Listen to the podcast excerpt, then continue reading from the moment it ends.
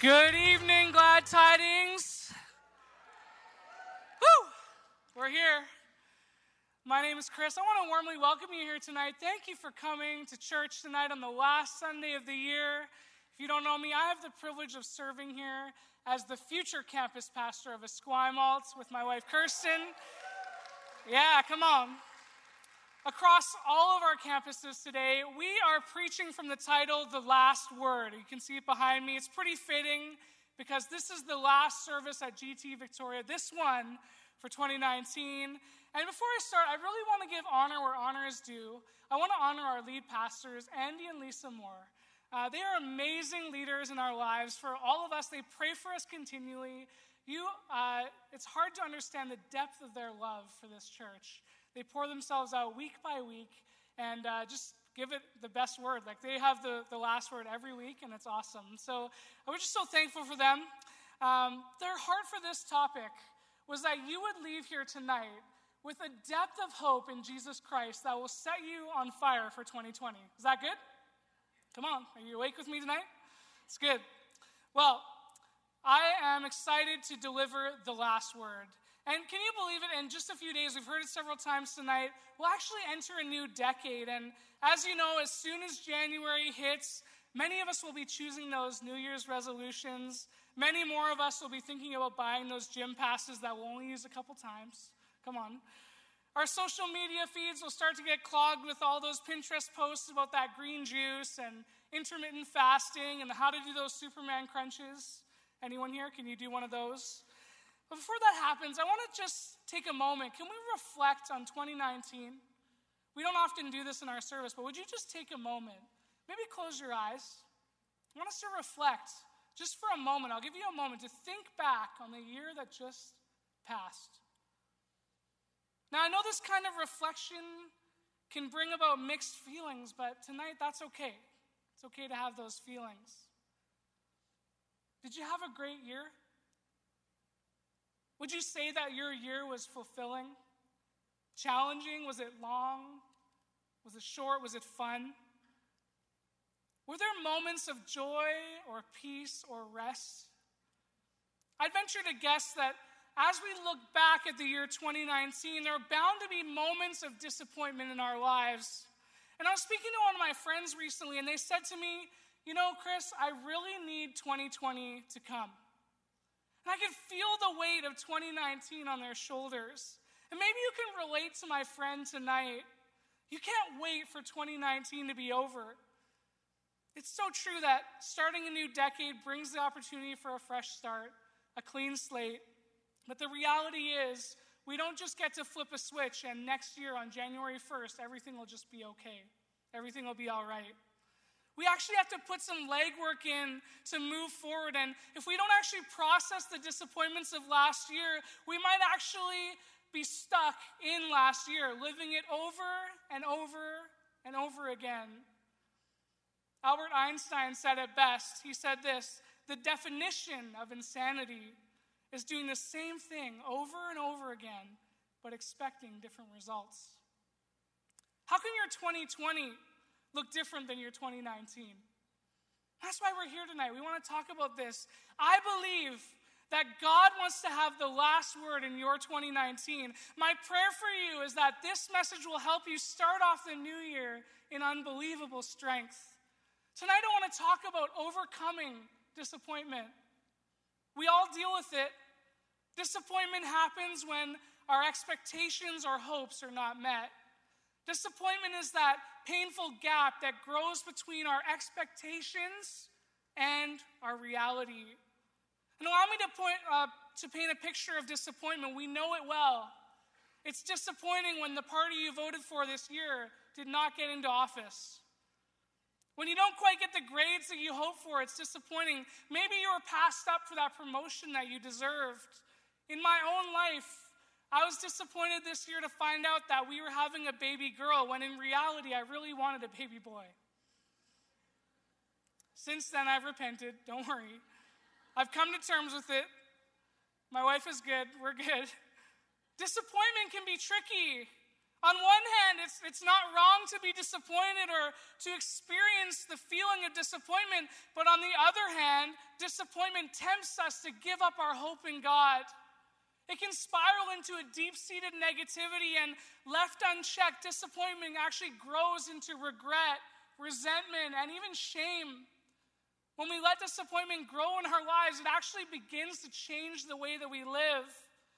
And regardless of how 2019 wraps up for you, I want us to go into 2020 knowing that the best days that we have are right in front of us. Thank you, Lord.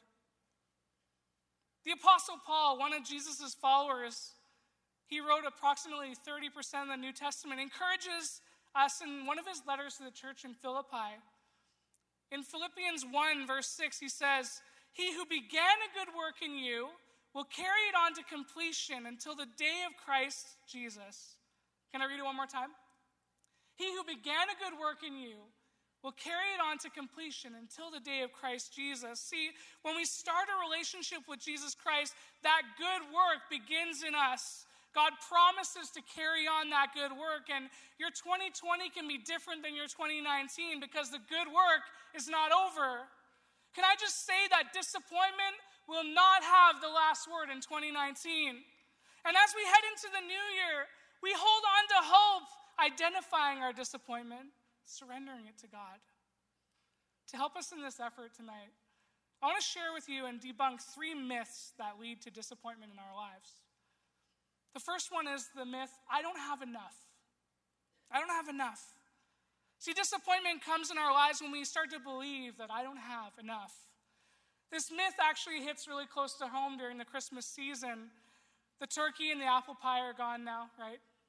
You ate it all. I know, you didn't save me any. It's okay. All the presents are unwrapped and they're put away in their places. Our families have returned home, or so we can hope. You know that that credit card bill is on its way to your mail. See, we talk about Christmas being a season of joy and peace, but it actually only takes one quick visit to Costco during the week leading up to Christmas to know that our culture is obsessed with living in plenty. Trust me, I went there last week. It was nuts. Don't ever do it. At times, we leverage ourselves beyond our means to buy gifts for the ones we love. And, and when the pace and the stress and the grind of Christmas wears off, we take a moment to look back at it all. And you know what? It looks pretty disappointing. We actually think we don't have enough. According to Equifax, we're getting real here, okay? The average non mortgage consumer debt in Vancouver last year was $26,000 per household. See, our problem isn't having enough, our problem is that we simply want too much. Our pursuit of things and having enough is actually ultimately a feeble attempt for us to fill a void in our hearts that could, things could never fill. And when we look at, back at the things that we've accumulated in our lives, when we see it all, it's all just so disappointing.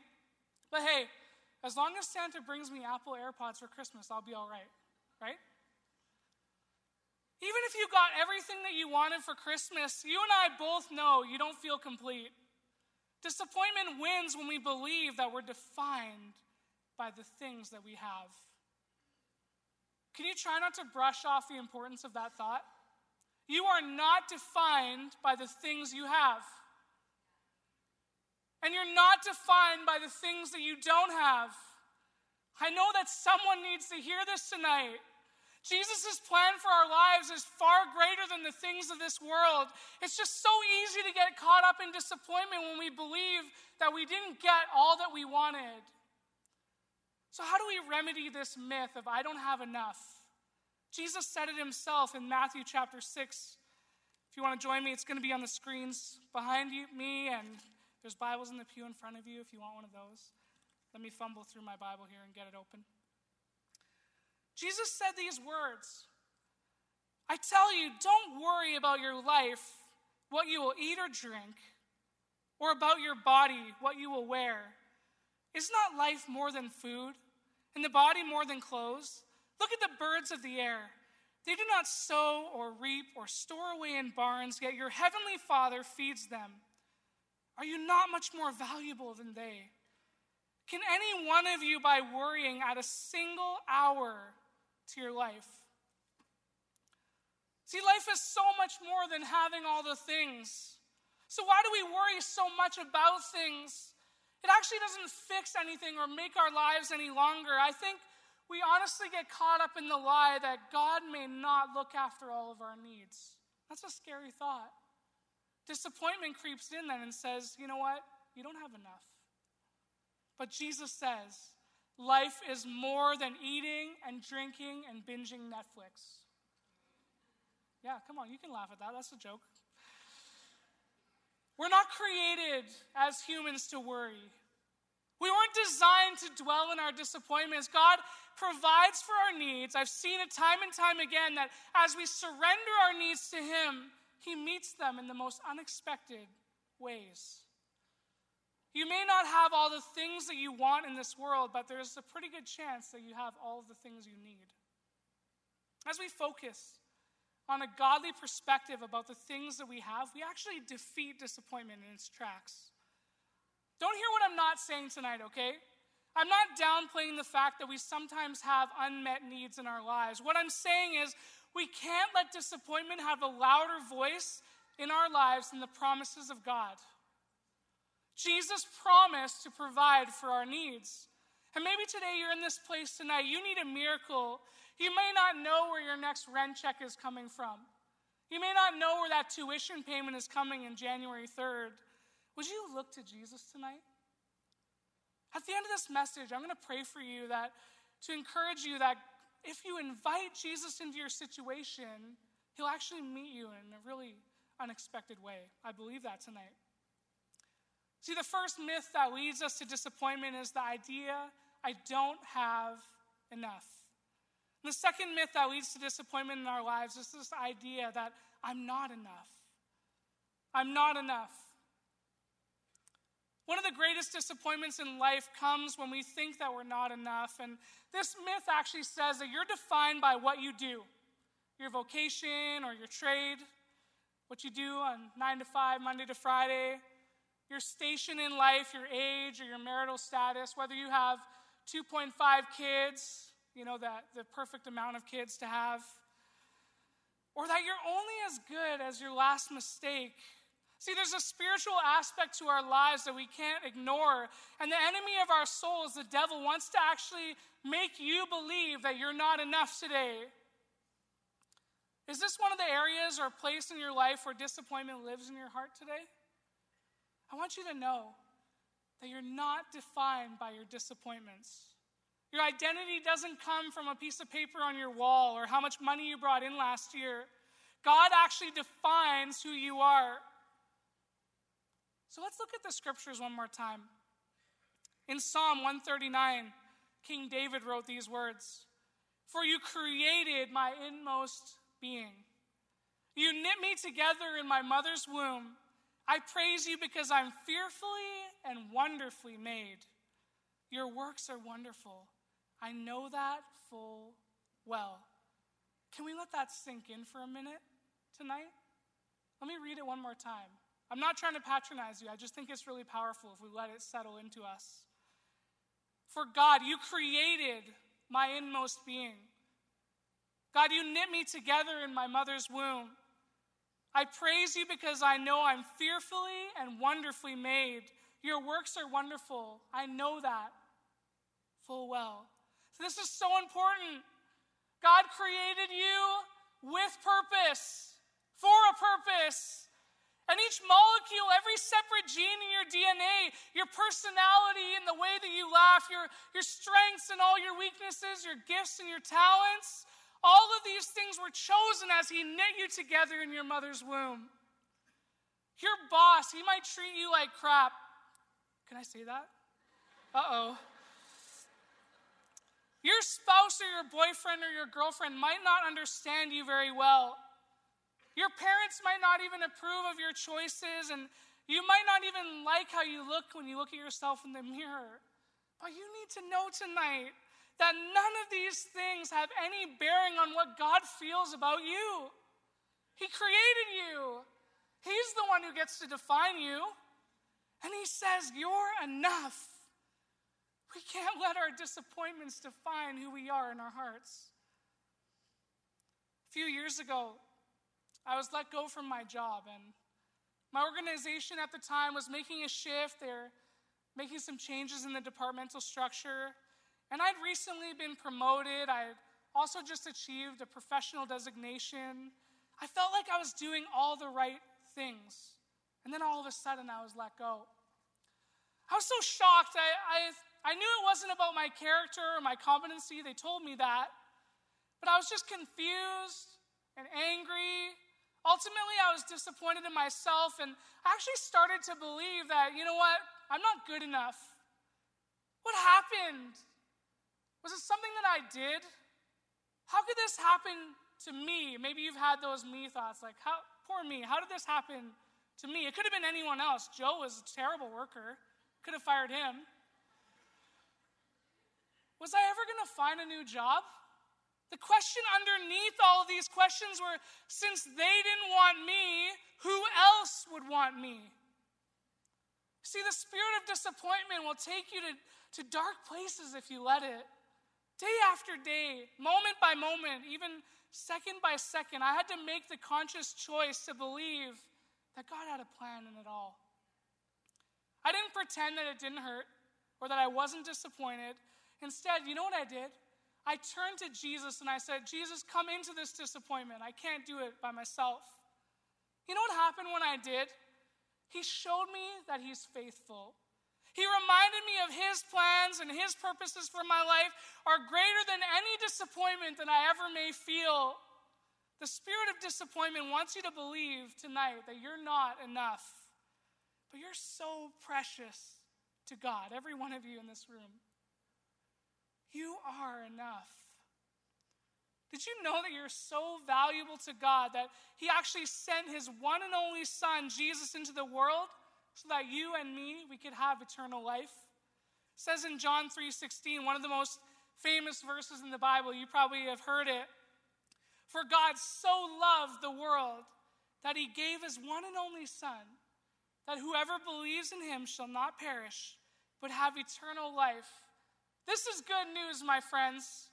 God loves you so much that He sent Jesus to earth, and Jesus gave His life on the cross so that you and I could have a real and right relationship with God and experience forgiveness for our sins, for all the things we've done wrong, so that we could have eternal life.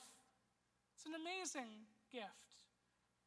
And if you've never started this relationship with Jesus before, I'm going to give you an opportunity at the end of our service to start a real relationship with the God who created you.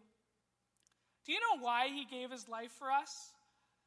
Because not only did he create you, he loves you. And he knows that you're worth it. You are enough. We overcome disappointment when we let the love of Jesus define our lives and not the disappointments that come by. That's the second myth. The third myth that leads us to disappointment in our lives is the myth that I am alone. I am alone. The Vancouver Foundation, a think tank organization, actually reported in 2017 that one of the biggest issues facing Vancouverites was not homeless or poverty or homelessness or poverty, it was actually loneliness. It's no secret that loneliness is an epidemic in our culture and we can chalk it up to the quality of our social interactions or even technology. But seeing someone's Facebook profile or living through their stories doesn't count as a real interaction. Our problem is that we might have 1,200 Instagram followers, but how many people do we share our lives with on a day to day basis? It's easy to have lots of acquaintances, I know, but it's even harder to have true friends. In all my years of pastoring, one of the greatest issues that people struggle with is a lack of connection, either in the community around us or even in the church. So many of us actually feel alone. And there's many factors that lead to loneliness, but our ability to make friends depends on not only the other people being friendly, but us being equally approachable as well. One of the greatest disappointments in life is to actually feel like you're alone. If only I could have more friends. If I died tomorrow, would anyone notice? Should I call that person back? I don't know, I waited too long, probably not. One thing is for certain God never intended for us to be alone.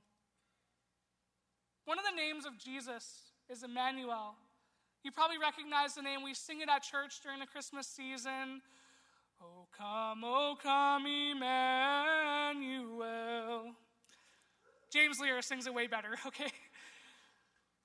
Emmanuel literally means God is with us. And I don't know about you, but I find so much strength in that promise. We're never truly alone. The creator of the universe is not a faraway God. He's with us even right now in this very room. We talk about Emmanuel at Christmas, but what happens when we pack up the tree and put away the nativity scene? Is it that his presence just all of a sudden ups and leaves? Why is it so hard to remember that Jesus is with us for the other 11 months of the year? Jesus left us with another promise that we find in the book of Matthew. The promise is contained in Jesus' last words here on earth. But before I read them out, can we talk about some other famous last words tonight? Leonardo da Vinci, the renowned and famous inventor, painter, and Renaissance icon, was to reported, reportedly had said this at his deathbed I've offended God and mankind because my work did not reach the quality it should have. Ouch. This guy painted the Mona Lisa. He painted the Last Supper. Talk about a high standard. Nostradamus, the French astrologer, often cited as the one to predict the end of the world, his last words were these You'll not find me alive at sunrise. It was one of his best predictions because he died that night. Leonard Nimoy, the actor who portrayed Spock in Star Trek, his last tweet was this A life is like a garden. Perfect moments can be had, but not preserved except in memory. LLAP, which of course means live long and prosper. I don't know about you, but I want my last words to make an impact. I just imagine it on my deathbed, my family surrounding me, and me uttering these words I buried the gold. Ugh. But seriously, okay? Find Jesus' last words so fascinating. They provide a key to overcoming disappointment in our lives. They're found in the end of the Gospel of Matthew. You have to remember that Jesus spoke these words after he was put to death on a cross, after he laid in a tomb for three days. After God the Father raised him from the dead, his followers must have been so disappointed. In Matthew 28, it says this All authority in heaven and on earth has been given to me. Therefore, go and make disciples of all nations, baptizing them in the name of the Father and of the Son and of the Holy Spirit, and teaching them to obey everything I've commanded you and surely I'm with you always to the very end of the age. In essence, Jesus came to remind his disciples just because I died, it doesn't mean that my authority is suddenly gone. The whole kingdom, heaven and earth, what you can see and the things you can't see, it's all under my authority. So go and make disciples. Share my love. Help people take next steps. Baptize them. Teach them how to live like I lived. And never forget, I'm with you always until the very end of the age. He was saying, I'm eternal. I'm not ever going anywhere. See, He'll be with you as you strive to be a good friend. He'll be with you in your grief and the sorrow that comes. He'll be with you as you go through chemo. He'll be with you in that breakup. Through all of the storms of life, he says, I'll be with you. He'll be with you tonight in your disappointment. But disappointment leads us to believe that we're alone. But God's promises produce hope in us. Can I say that again? Disappointment leads us to believe that we're alone. But God's promise to be with us produces hope in us. Do you have hope today, friends? If you invited Jesus into your life today, I promise you, you will always have hope because he'll be with you to the very end of the age till you take that last breath and meet him in heaven. He's promised to be with you. The question is this Are you with him? As we settle into 2020, his promises they produce hope in us. Will you be with him next year? Because he's with you.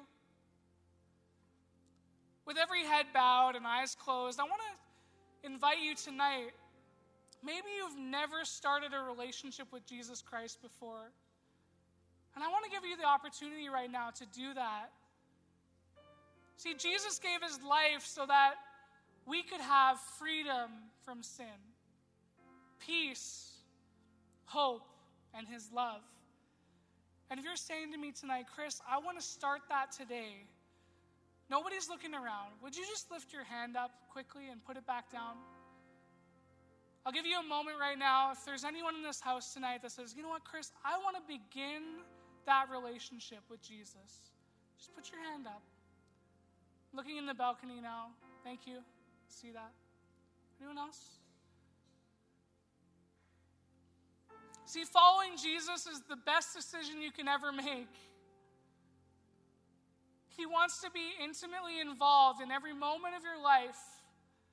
So if you put up your hand, or you even wanted to put up your hand tonight, would you pray this prayer along with me? You can say it out loud or say it in your heart. All you have to pray is this Jesus, I'm sorry that I live life my own way. Would you forgive me for the things I've done wrong? I now turn away from those things.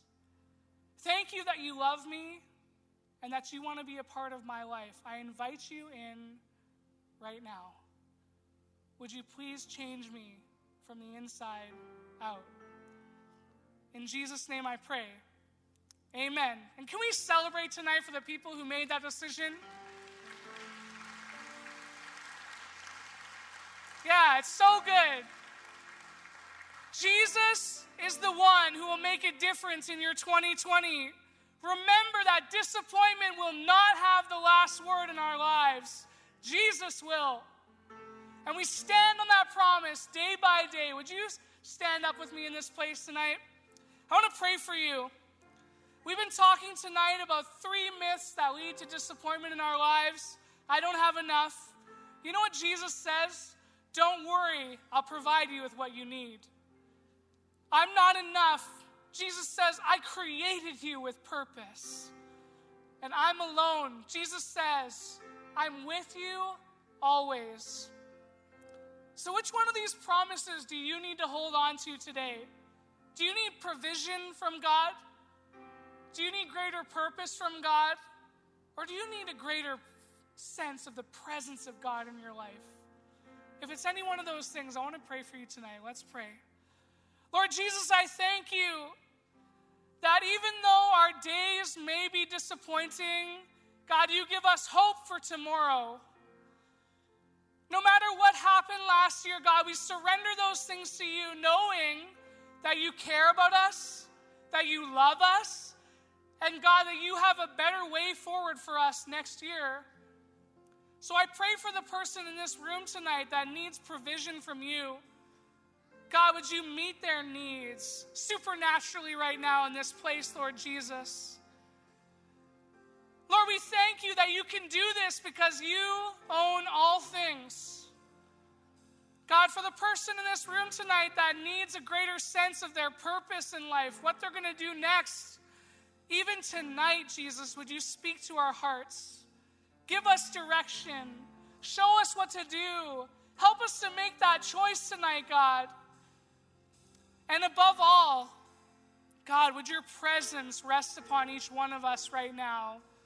In your holy name, God, we thank you that we're not alone in this life because your spirit is always with us. So, Lord, I pray that as we leave this place tonight, Will we have a great sense of your love, of your mercy, of your kindness, of your grace that extends to each one of us tonight? We thank you, Lord Jesus, for the gift that we have of forgiveness, of love, and salvation. In your name we pray. Amen.